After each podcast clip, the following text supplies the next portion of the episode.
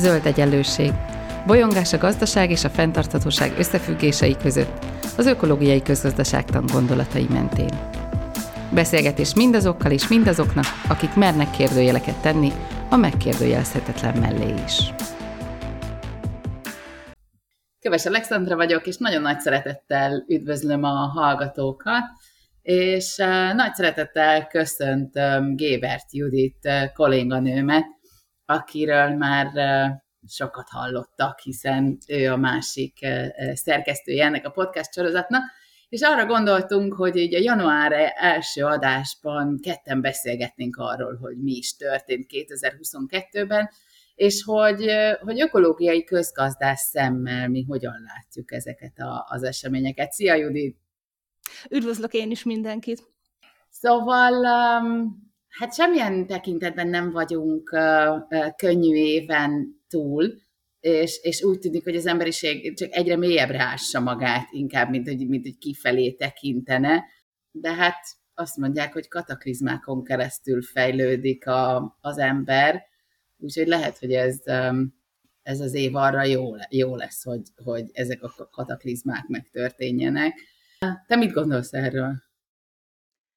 Hát igen, elsőre úgy tűnik, hogy egyre mélyebbre süllyedünk, de hát én nagyon remélem, hogy azért tudunk tanulni ezekből a kataklizmákból, még hogyha ez nem is a legkellemesebb tanulási folyamat, és nem az ideális lassan tanulunknak a folyamata, amiről általában a nem növekedés beszél, de hát szerintem akkor kezdjük így a legnagyobb kataklizma, vagy az egyik legnagyobb kataklizmával, ami 2022-ben történt, ugye a februárban kitörő háborúval. Mit gondolsz a háborúról, Szandra? Hát az az igazság, hogy, hogy szerintem azért lesz ez egy nehéz adás, mert hogyha ökológiai közgazdás szemmel nézzük, akkor minden, ami történik a világban, egy kicsit ilyen, hát azt, azt, azt fogjuk mondani, hogy ja, hát én megmondtam. Csak ez a ja, hát én megmondtam, ez, ez azért egy, egy elég fura pozíció, meg, meg senki nem szereti, amikor ilyen megmondó emberek vannak, és azt mondják, hogy hát megmondtuk előre. De hiába mondja meg bárki előre, um, ha nem tudja megváltoztatni. És, uh, és ebből, a, ebből a szemszögből szerintem, szerintem nagyon nehéz lesz most uh, a következő fél órában beszélgetni, mert hogy egy csomó minden ilyen lesz, hogy, hogy, hogy igen, ökológiai közgazdászként beszélünk már mióta arról, hogy diversifikálni kellene az energiát, meg, meg egy csomó mindenről, és, és a, a háború az tehát semmilyen tekintetben nem tekinthető egy igazságosabb és fenntarthatóbb világ előjelének. Tehát most, most olvastam nem régen, hogy, hogy, hogy, hogy hogyan érinti a, például a fekete-tengeri ökoszisztémákat a, a, a háború, és hát rettenetes. Tehát, hogy hogy, hogy, hogy ar, arra, arra gondolunk, és hát persze az is a dolgunk, hogy arra gondoljunk, hogy, a, hogy az embereket hogyan érinti a, a háború, és, és hát nyilván az is, az is uh, uh, borzasztó nehéz, de hát, hogy az ökoszisztémákat is ugyanúgy uh, um, tönkrevágjuk. Tehát viszont, viszont én azt látom, hogy megint csak, ugye a pandémiának is voltak üzenetei, ennek a háborúnak is vannak üzenetei, és hogyha ezt, ezt végre az emberiség meg, megérti, hogy milyen üzenetei vannak egy ilyen háborúnak, akkor azt lehet mondani, hogy, hogy, hogy biztos, hogy negatív lesz az, az egyenlege, akármi is történik, mert nem lehet egy háborúnak pozitív egyenlege, de ha megértünk ezekből az üzenetekből valamit, akkor, akkor legalább egy kicsit kicsit egyensúlyozni tudjuk ezeket a, um, ezeket a, a negatív hatásokat. Um, de gondolom, még fogunk beszélni az energiaválságról, de hogy te hogy látod um, a háborút? Igen, teljesen egyetértek veled. A háborúnak nincs olyan aspektusa, ami az fenntarthatóbb és igazságosabb világ felé vinne minket. Igazából csak annyit tennék hozzá ahhoz, amit elmondtál, hogy gondoljunk bele abba, hogy milyen óriási egy háborúnak az ilyen elsüllyedt költsége. Ugye az elsüllyedt költség az egy ilyen közgazdasági kategória, ami azt jelenti, hogy olyan költségek, amit másra nem tudunk felhasználni. Most így a legfrissebb adat, amit találtam egyébként, az 2018-as adat, hogy mennyit költöttünk 2018-ban hadiiparra, és 2018-ban a világ 1700 milliárd dollárt költött hadiiparra, és akkor még nem volt az ukrán-orosz konfliktus a hírekben sem, és ehhez képest a humanitárius segélyek mennyisége ennek az összegnek csak 1,3%-a. Tehát, hogy arányaiban mennyit költünk humanitárius segélyre, és mennyit költünk a háborúra, az valami egészen elképesztő. Tehát ez szerintem nagyon sokat elmond a háborúnak a problémájáról. No, de ahogy te is mondtad, tehát az egyik tanulság, beszéljünk akkor az energiaválságról. Igen, tehát hogyha valami, valamilyen üzenete lehet ennek a háborúnak, az az, hogy amit, amit egyébként ugye nyilván a fenntartatósági szempontból mert nagyon-nagyon régóta mondunk, hogy ne legyünk kitettek a foszilis energiahordozóknak, és pláne ne legyünk centralizáltan kitettek, vagy hát nagyon kevés országnak kitettek. Tehát, hogy minél, minél reziliensebb legyen a rendszer olyan értelemben, hogy nagyon sokféle energiahordozó legyen a rendszerben, nagyon helyi, vagy hát amennyire lehet helyi rendszerekből próbáljuk meg kinyerni őket. Tehát, hogy ezeket ugye már nagyon régen mondják a fenntartatósággal kapcsolatban, most végre politikailag is megérkezett az üzenet. Tehát ez, ez lehet talán egy pozitív hozadéka. Igen, tehát van Európának az ilyen orosz függősége, különösen Magyarország orosz függősége az egészen elképesztő, tehát ugye ez a 70-80 százalék volt a háború előtti orosz import. ugye ez nagyon-nagyon sok. Másik tanulsága talán ennek az energiaválságnak, ugye az a rezsicsökkentésnek a tanulsága, ami szintén egyébként nagyon sokat beszéltek róla már az ökológiai közgazdászok a fenntarthatósággal kapcsolatban, hogy mennyire nem visz a hatékony energia felhasználás felé a rezsicsökkentés, mert arra motiválja az embereket, hogy korszerűsítés, energiahatékonyság helyett az épületeknek a szigetelése helyett egész egyszerűen használják és pazarolják úgy az energiát, ahogy akarják, hiszen relatíve olcsó számukra az energia. Na most ez az energiaválság hatására ugye kénytelenek voltak kivezetni a rezsicsökkentésnek, legalábbis részben kivezetni a rezsicsökkentést, ami szerintem a lakosságnak és a vállalatoknak is óriási érvágást jelentett. Tehát nagyon sok vállalat, főleg a kis és középvállalkozások azért zártak be, mert nem tudják igazdálkodni a rezsicsökkentés elvesztését tulajdonképpen. Tehát ennek az észszerűtlensége szerintem egy szintén fontos tanulsága az energiaválságnak. És igen, erre azért jönnek, hogy mondjam, pozitív társadalmi próbálkozások, mert rájövünk arra, hogy igen, a szigetelés mennyire fontos, rájövünk arra, hogy igenis kell a kádárkockáknak támogatást nyújtani azért, hogy, hogy, hogy ne olyan legyen a szigetelésük, rájövünk arra, hogy hogy nem kell túlfűteni, tehát Magyarország egyike azon országoknak, ahol azért jelentősen túl vannak fűtve az épületek. Na most, ha, ha valamelyik zöld gondolkozó azt mondja egy évvel ezelőtt, hogy, hogy köz, köz, közintézményeket mondjuk csak 20 fokra fűtsünk, akkor mindenki azt mondja, hogy nem már. És most elfogadjuk a 18 fokot is. Tehát bár kétségtelen, hogy ülő munkát végezni 18 fokba azért nem, nem, nem kellemes, tehát nem, szerintem mi se azt mondjuk, hogy, hogy, hogy tartsuk a 18 fokon, de hogy nem kell 24 fokra hűteni, főleg úgy, hogy nyáron meg egyébként letekerjük 18 fokra őket. Tehát, hogy ezt én sose értettem, hogy miért van az, hogy télen 24 fokba akarunk ülni, Um, nyáron meg, meg 18 fokba, tehát hogy, hogy ezt, ezt így nem értettem, hogy miért nem lehet mondjuk belőni 21 fokra mind a kettőt, és akkor um, akkor talán a szervezetünk is megszokja. De hogy, tehát, hogy erre mondtam azt, hogy, hogy amit mondjuk a, a fenntarthatósággal foglalkozó szakemberek mondanak már őrült régen, az most ilyen, hát most csak azt tudják mondani, hogy ja, hát én eddig is ezt mondtam, de hát ez, egy, ez nem, nem egy szimpatikus pozíció, de mégis igaz.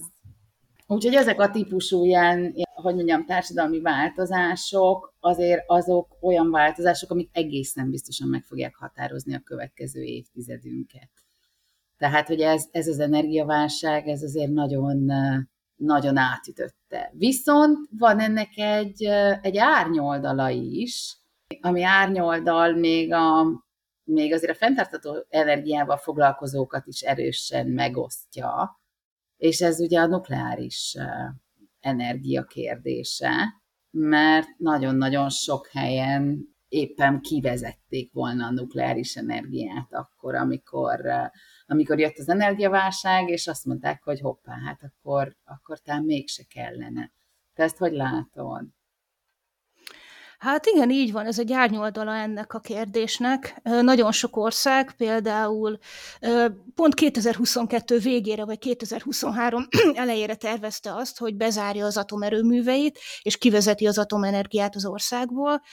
Hát ehhez képest most azt látjuk, hogy az országok azok sorra hosszabbítják meg az atomerőműveknek a működését.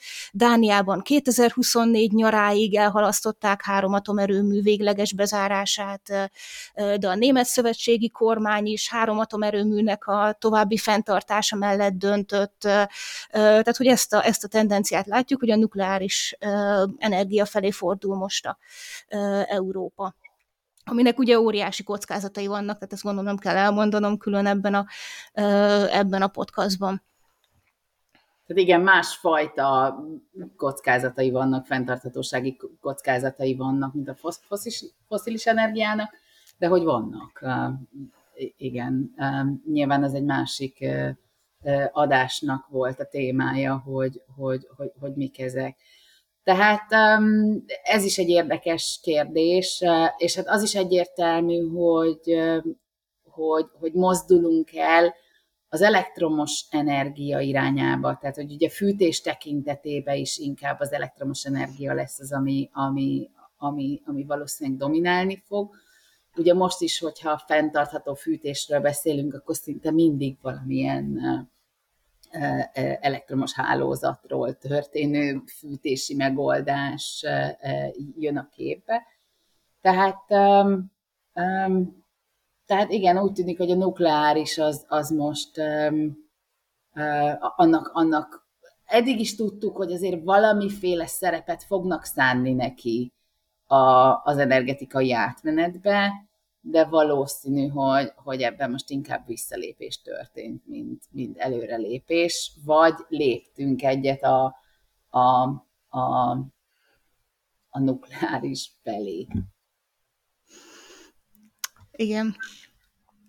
Csak hogy még egy pozitív hozadékátról beszéljünk az energiaválságnak, az energiaválság óta háztartási napelemeknek a száma is megemelkedett Európában, sőt, olyannyira sok volt a napenergia, hogy problémákat okozott az energia visszatáplálása a rendszerbe, Magyarországon is, és egyre inkább fölmerül, ugye ez, amiről szintén nagyon sokat beszéltek már a fenntarthatósággal foglalkozó ökológiai közgazdászok, ugye ez a kínálat alapú energiahasználat, tehát akkor használjuk az energiát, amikor az a rendelkezésünkre áll, tehát amikor sokat termel a naperőmű, arra az időszakra időzítsük a háztartási gépeinknek a használatát, például mosógépnek, villamos tűzhelynek és társainak a használatát, és amikor kevesebb az energia, akkor kevésbé használjuk őket, és ez a fajta gondolkodásmód az egyre inkább pont az energiaválság hatására kezd elterjedni a napelemet használó háztartások esetén.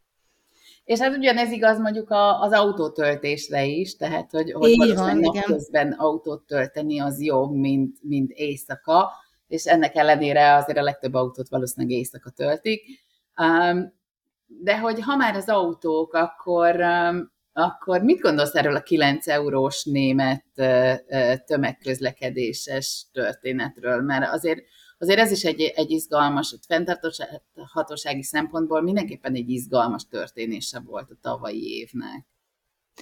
Igen, ez egy nagyon izgalmas dolog, és ugye első hallásra nagyon egybecseng azzal, amit a nem növekedés szakértői szoktak mondani a közlekedésről, mint alapszolgáltatásról, hogy legyen egy ilyen alapáron mindenki számára az alapvető közlekedés az, az elérhető, vagy nagyon alacsony, vagy szinte ingyen igénybe vehető, mint ilyen alanyi jogon járó dolog, és hát Németország ugye június, július, augusztusra vezette be ezt a 9 eurós bérletet, amivel minden tömegközlekedést igénybe lehetett venni, a vonatot is, a buszt is, a helyi regionális közlekedést is, és hát ezzel ugye egyrészt olcsóbbá akarták tenni, másrészt meg akarták könnyíteni Németországban a jegyvásárlást, mert hogy a német jegyvásárlási rendszer az elképesztő bonyolult, a különböző rendszerek között kell navigálni, hogy melyik vonatra és villamosra hogyan veszel jegyet, és Hát az eredmények szerint olyan 15-30 százalékkal nőtt a forgalom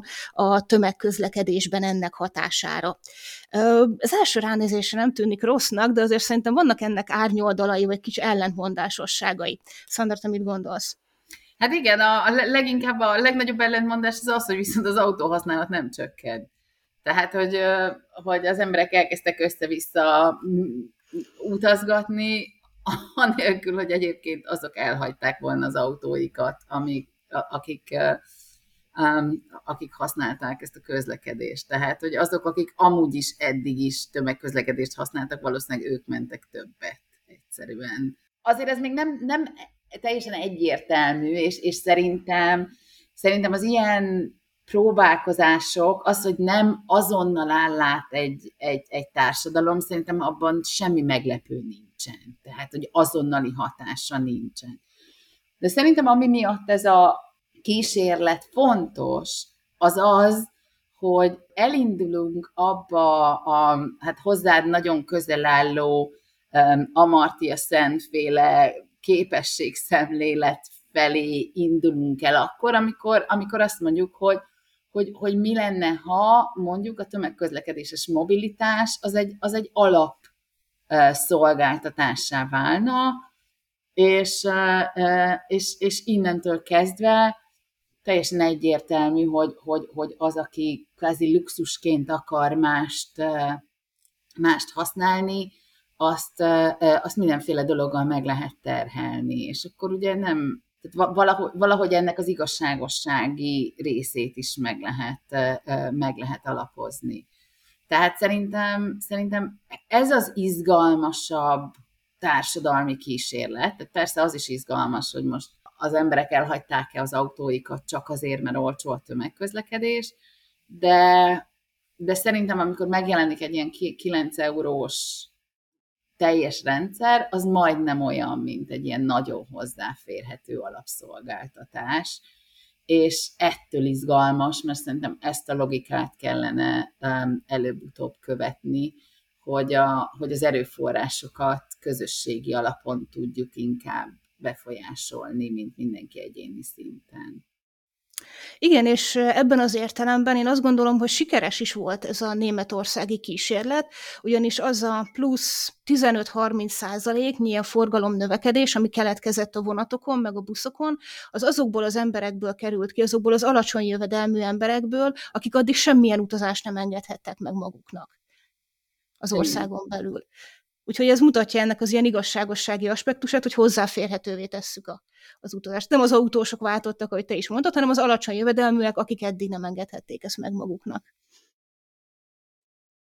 Igen, úgyhogy, úgyhogy ebből a szempontból mindenképpen érdekes, és amit mondjuk nem az energiaválság hozott felszínre, hanem, hanem ennek, a, ennek az előjeleit már lehetett előtte is látni, ugye pontosan a, a széndiokszid kibocsátás csökkentése érdekébe, hogy például Franciaország ugye hozott egy olyan szabályt, hogy, hogy a rövidtávú repülést szeretné kiváltani, tehát ahol, ahol vasúttal ki lehet váltani a rövidtávú repülést, ott ők ezt meg is teszik, és az év végén ezt, ezt jóvá is hagyta a, a, az Európai Bizottság, tehát igazából ez lesz az első olyan próbálkozás, ami azt mondja, hogy hát rövid távon nem repkedünk, és, és, és pont. És szerintem ez is egy, ez is egy izgalmas történet. Te mit gondolsz erről? Igen, ez szerintem mindenképpen pozitív irány, de nem csak Franciaország próbálkozik ezzel, hanem én úgy tudom Belgium is, ha bár nem betiltotta, mint Franciaország a rövid távú repülő utakat, de nagyon nagy adót vetett ki rájuk, tehát nagyon erőteljesen abban az irányban próbálja motiválni a szereplőket, hogy ilyeneket nem, valamint a régi, nagyon hangos repülőgépeket is kitiltotta, illetve a magárepülőgépekre is elképesztő adót vetett ki, úgyhogy ez is egy olyan irány, ami a repülést próbálja meg keretek közé szorítani. És szerintem, szerintem jó irány.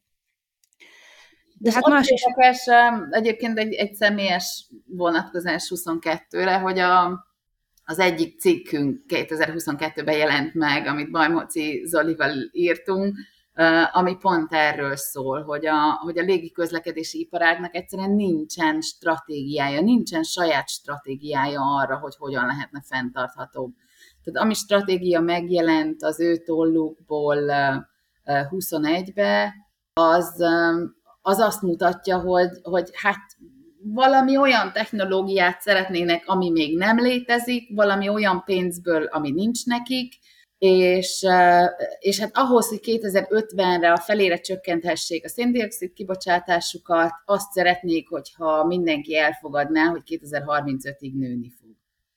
Tehát hogy ez, ez az a fenntarthatósági stratégia, amit letettek az asztalra, és akkor um, erre reagáltunk úgy, hogy, hogy hát megvizsgáltuk nem növekedési szempontból, hogy, hogy, hogy, hogy, hogy ez mitől, mitől problémás, és például ők maguk is leírják a stratégiába, hogy egyébként az összes repülés 20%-a az rövidtávú repülés.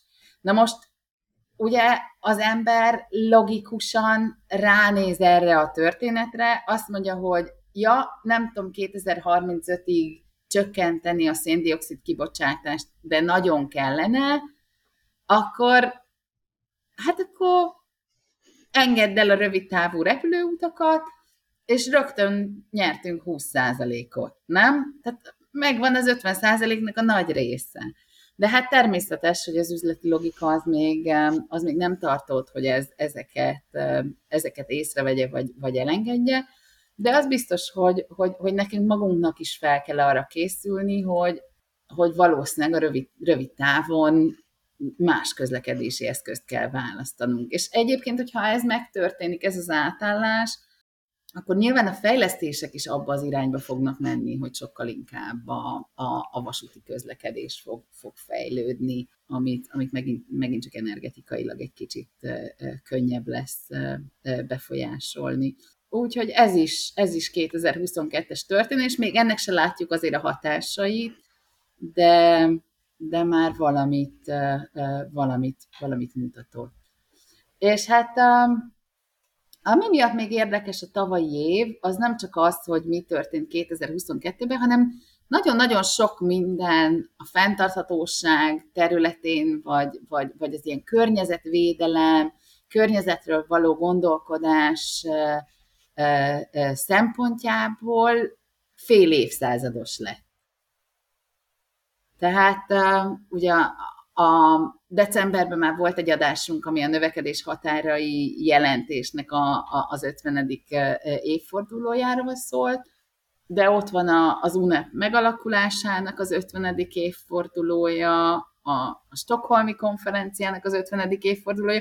Tehát úgy tűnik, hogy, a, hogy ilyen, az egész ilyen aktív környezetvédelmi gondolkodás, az így most lett egy fél évszázados, ami mondjuk egy ilyen elég érdekes dolog, mert az elmúlt fél évszázadban romlott a legtöbbet, és a legradikálisabban a, a környezet állapota.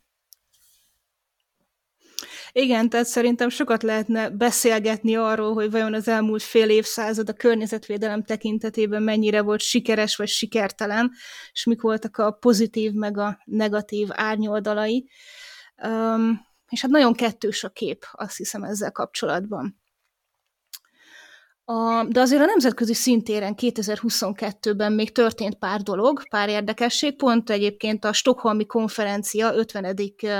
évfordulójára rendezett szintén Stockholmi konferenciahoz kapcsolódóan. A, Például biodiverzitással kapcsolatban hoztak egy komolyabb egyezményt, és ami talán igazán fontos, hogy márciusban a műanyagoknak a használatával kapcsolatban született egy komoly megállapodás az államok között, amit nagyon jelképesen a norvég környezetvédelmi miniszter egy ilyen újrahasznosított műanyagból készült ilyen árverési kalapáccsal hitelesített. És ilyen álló ováció fogadta az elfogadását ennek az egyezménynek. Ezt nagyon sokan hasonlítják az ózonrétegnek a védelméhez, hogy végre ez egy olyan ügy, ahol az államok azok így egyetértenek abban, hogy valamit tenni kell, és közös érdekünk is az, hogy tegyünk valamit, tehát egy ilyen felismert közös érdekről van szó, ami nem minden környezeti probléma kapcsán mondható el, például az energiaválság kapcsán ugye sokkal nehezebb a, az államokat közös együttműködésre bírni, de a műanyag esete az talán olyan, ami szintén egy egy ilyen irányba fog mutatni, hogy itt valami fajta érdemi együttműködés meg fog indulni. Persze nem tudjuk ennek se az eredményét, tehát ezt majd hát a következő nem évek fogják mutatni. Abban azért nem tudtak megegyezni, hogy, hogy most akkor ez önkéntes alapon legyen, vagy, vagy kötelező legyen, vagy tehát, hogy, hogy, hogy ugye itt, itt megint csak elvek szintjén, és ez, ez szuper, ne becsüljük le az elveket, tehát elvek szintjén van megegyezés, de a kivitelezés szintjén ugye már megint problémákba, problémákba ütközünk, de hogy, hogy igen, ez is egy, ez is egy nagyon, nagyon fontos dolog. Ha már az elvek szintjéről beszéltél az előbb, még egy érdekesség 2022-ből. Írország az azzal foglalkozik, hogy a természetnek ugyanolyan jogokat biztosítson, mint az embereknek. És ez szintén az elvek szintjén egy nagyon érdekes lépés bioetikai szempontból, hogy lehet arra hivatkozni, hogy a természetnek, az állatoknak ugyanolyan jogai vannak, mint, nagyon hasonló jogai vannak, mint, a, mint az embernek a létezésre és a minőségi életre. És egy, persze nyilván ennek is a praktikuma az egy másik kérdés, de elvek szintjén ez nagyon jól hangzik. Hát akkor, akkor még, még talán, amit, amit, amit meg kell e, említeni, az, um, az ugye az asszály, amit, uh, amit itt Magyarországon különösen megéreztünk, de, de talán egész Európa uh, megérezte. De hát ezzel azért volt két adásunk, amik, amikor foglalkoztunk vele, úgyhogy szerintem nagyon, nagyon sokat erről most ne beszéljünk.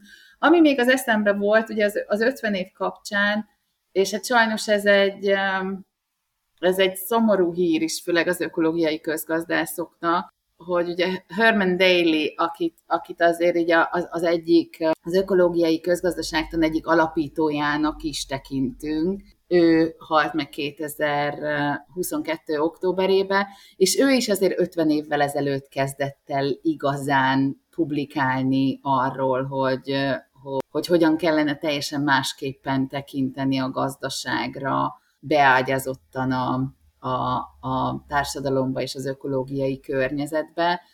Tehát én talán azt merném mondani, hogy nagyjából az ökológiai közgazdaságtan is 50 éves.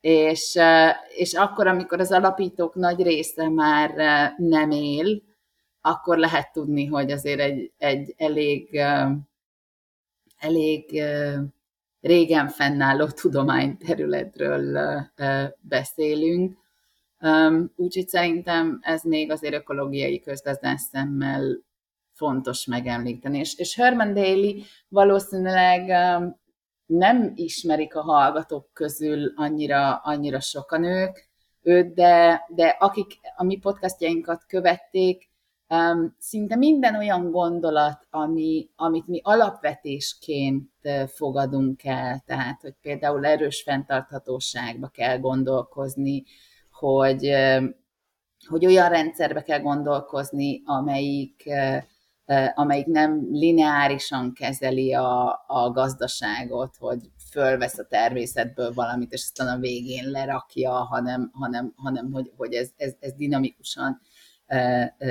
ebbe a környezetbe beágyazottan történik. Az, hogy egyáltalán határai vannak, vagy korlátai vannak a, a, az erőforrásoknak, és hogy, hogy mindenképpen ezen belül kellene, hogy, hogy létre kellene hozni valamilyen állandó állapotú gazdaságot, vagy mi ugye egy kicsit más irányból, a nem növekedés irányából tekintjük, de hogy ezek a gondolatok, ezek, ezek mind-mind Herman Daly-től származnak, aki PHD hallgatója volt egyébként Georgescu Rögennek, aki, aki egy másik alapítónak tekinthető, aki, aki ugye az entropiáról um, írt annak idején, és, és Daly volt az, aki, aki az ő gondolatait igazán le tudta fordítani nekünk, úgyhogy mi magunk is megértsük, mert azért mondjuk uh, Georgescu Rögent olvasni azért az kihívás bárkinek. Szóval, um, szóval hogy, hogy, hogy ennek, a, ennek a tudományterületnek egy, egy elég jelentős alakját vesztettük el 2022-ben, és, um, és hát szerintem annak ellenére, hogy az intézményesülése a tudományterületnek csak um, 30 évre tekint vissza, um, kicsit több mint 30 évre, azt lehet mondani szerintem, hogy, hogy, hogy körülbelül ez is úgy 50 éve él. Igen, és ha már erről az 50 évről beszéltél, egy másik nagy alakját is elvesztettük a környezetvédelemnek 2022-ben, James Lovelockot, aki ugye ö, angol származású, ilyen független kutató volt tulajdonképpen, a, és hát amiről ő leginkább híres, ugye az a Gaia elméletnek a megalkotása, amit a saját bevallása szerint nem ő talált ki, mert már a görögök is foglalkoztak ezzel a gondolattal, de ő volt az, aki tulajdonképpen 50, kb. 50 évvel ezelőtt kiadott könyvében összefoglalta, és így a modern tudomány számára így érthetővé tette ezt a gondolatot. Nagyon röviden a Gaia elmélet az ugye azt jelenti, hogy a Föld minden élettelen és élő rendszerével együtt alkot egy összetett rendszert, tulajdonképpen egy élő lényt, ugye Gaia mint földanya, és ebből a gondolatból az következik, hogy egyrészt az óriási összefüggés az élő és élettelen rendszerek között, és nem csak az élőlények képesek átalakítani a bolygót, hanem a maguk az élettelen föltani erők is képesek hatni a bioszférára, az élőlényeknek a szférájára, tehát olyan elképesztő össze, összefüggésben élünk. Persze ezt a gondolatot annó egyébként elég nagy kétkedés övezte, amikor megjelent ez a könyv, tehát az akkori tudományos élet az nagyon szkeptikusan állt ehhez a gondolathoz, de ennek ellenére mára, így 50 év elmúltával körülbelül, tulajdonképpen a Gaia elmélet az, ami a legtöbb klímamodellnek az alapját képezi, ami a rendszer ökológiának az alapját képezi, tehát nagyon sok olyan tudományra volt óriási hatással a gája elmélet, amit ma ilyen nagyon alapvetőnek tekintünk az ökológiai közgazdaságtan ö, szempontjából. Persze Lovelock egyébként nem csak a gája elméletről ö, híres, vagy nem csak az fűződik a nevéhez, hanem például a fluorkarbonok jelenlétének a kimutatása a légkörben, és ezzel az ózon rétegnek a védelmére tett fontos lépéseknek is a, az első ilyen hírnöke volt, a, sőt, ő még a brit titkosszolgálatnak is a tagja volt egy darabig, így az életével kapcsolatban. Úgyhogy 103. születésnapján halt meg 2022-ben a családja körében, azt gondolom egy nagyon szép életút után. Igen, egy 2021-es filmben még lehet látni őt, a, a Going Circular című film, ami hát szerintem ökológiai közgazdaságtani szempontból lehet egy-két helyen kritizálni, mert, mert úgy beszél a, a körforgásos gazdaságról, mint, mint valami megmentőről, és egy kicsit ilyen, ilyen uh, uh, reklám, reklámfilmnek uh, tekinthető, ez a, ez a hogyan, hogyan tudjuk úgy megmenteni magunkat, hogy egyébként nem csinálunk semmit másképpen, viszont ebben látható a, a, a száz, akkor még 101 éves Lovelock, és, és az, amit ő mond, az viszont, tehát, hogy az, az, az tényleg, tényleg egy élmény hallgatni, és, és az a típusú rendszer szemlélet, amit ő, amit ő behoz, az az a rendszer szemlélet, amit, amit sajnos még így a közgazdaságtanban, meg általában a társadalom tudományokban mi még, még egyszerűen képtelenek vagyunk lekövetni.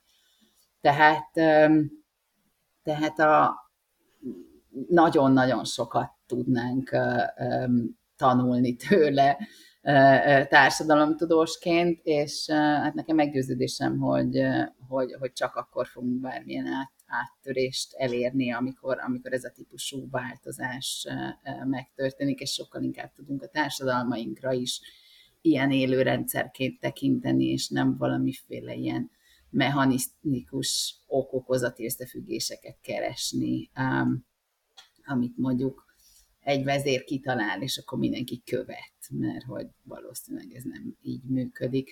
De mindegy, ez majd egy másik adásnak lesz a, lesz a témája. Úgyhogy hát igen, ezek történtek 2022-ben. Én azt gondolom, hogy megpróbáltunk a rossz dolgoknak megtalálni a, azért valamennyire a pozitív oldalát is, vagy, vagy a, a, a jelentőségét, vagy a jövő, jövőben mutató um, aspektusait is, de hogy azért egy kicsit um, oldjuk itt a hangulatot, azért így behoznék a tavalyi év végéről valamilyen történést, és ez amikor a Greta Thunberg beszólt valami celebnek, nem is tudom, hogy hívnak, várjál, meg, meg kell néznem, igen, Andrew Tate-nek hívják, fogalmam nincs, hogy ki. De hogy, de hogy, hogy, hogy amikor ugye azt, azt írtam, ne, nem tudom, hogy te, te hallottál erről a sztoriról? A sztoriról hallottam, de bevallom Andrew Tate nevét én is csak a sztoriból ismerem, tehát róla én sem tudok sok több mindent elmondani de hát nagyon, nagyon jó ez a sztori. Ugye valahogy, de majd egészíts ki, hogyha rosszul emlékszem, valahogy úgy nézett ki a sztori, hogy Andrew Tate az egy eléggé ilyen agresszív jellegű üzenetet küldött Greta Thunbergnek, vagy hát a Twitteren azt hiszem, hogy kérlek, add meg nekem az e-mail címedet, mert el szeretném küldeni neked az autókollekciómnak a széndiokszid kibocsátását. Valami ilyesmi volt az üzenet, és hát Grétának a válasza azzal, ami egészen parádés volt, nem tudom, tudod-e idézni? Valami olyasmi, hogy küld el a, a nem tudom, kisfarok energia, kukat, legyen életed, pont EU-ra vagy komra. Um, tehát igen, tehát rögtön, rögtön megmutatta, hogy azért, azért 33 nagy karbonkibocsátású autóval kérkedni ma a világban már, már egyáltalán nem, nem vagány. És, és én, én nem, nem tudom, hogy továbbra sem tudom, hogy ki ez az Andrew Tate, még aztán utána azt olvastam, hogy, hogy Romániába le is kapcsolták, tehát valami bűnöző is, nem csak celeb, bűnöző, celeb, meg minden, de hogy azért talán talán ez, ez azt mutatja, és azt is láttam, hogy, hogy, hogy ez volt minden idők második legnépszerűbb Twitter bejegyzése, és nekem azért ez azt mutatja, hogy, hogy bizonyos értelemben változik a világ, tehát, tehát változnak az értékek. Tehát 33, már, már nem tudsz jól kijönni abból, hogy 33 nagy karbonkibocsátású autóval kérkedsz. Um, úgyhogy, um, úgyhogy hát reméljük, hogy, hogy, hogy tíz év múlva, ha visszahallgatjuk ezt az adást, akkor azt fogjuk látni, hogy, hogy, hogy valóban a, az elmúlt tíz évben változtak azok a dolgok, amikről most beszélünk. Igen, így van, és hát reméljük, hogy tudunk tanulni így az elmúlt évnek a tanulságaiból, és hát majd tíz év múlva meglátjuk. Igen, és én arra gondoltam, hogy, hogy egyébként, mert amiről nem beszéltünk, az, az ugye az, hogy a pandémiának így, így, így nagyjából azt lehet mondani, hogy, hogy, hogy vége lett, vagy legalábbis a vírus olyan szintre szelidült, hogy, hogy már, már nem éljük meg, nagyon nehéznek és hogy azért ennek is hihetetlen erős üzenetei voltak, amit nem tudom, hogy, hogy mennyire értettünk meg, vagy, vagy viszünk magunkkal, de arra gondoltam, hogy egyszer beszélgethetnénk erről is. Úgyhogy 2022 üzeneteiről beszéltünk, de hogy szerintem egyszer, hogyha van kedved, akkor beszéljünk, beszéljünk a pandémia üzeneteiről is. Úgyhogy én köszönöm szépen neked ezt a, ezt a mai beszélgetést, visszatekintést, és hát a hallgatóknak meg köszönöm, hogy hallgattak bennünket, hallgassatok bennünket legközelebb is. Szia, Judit! Sziasztok! Én is köszönöm a beszélgetést! Ez volt az Új Egyenlőség zöld podcastjának mai adása. Hallgassátok az Új Egyenlőség piros podcastot is. Nézzétek a stúdió beszélgetéseket a YouTube csatornákon, és olvassátok a www.újegyenlőség.hu-t. Vitatkozzatok velünk a Facebook oldalunkon. Jövő héten újra találkozunk.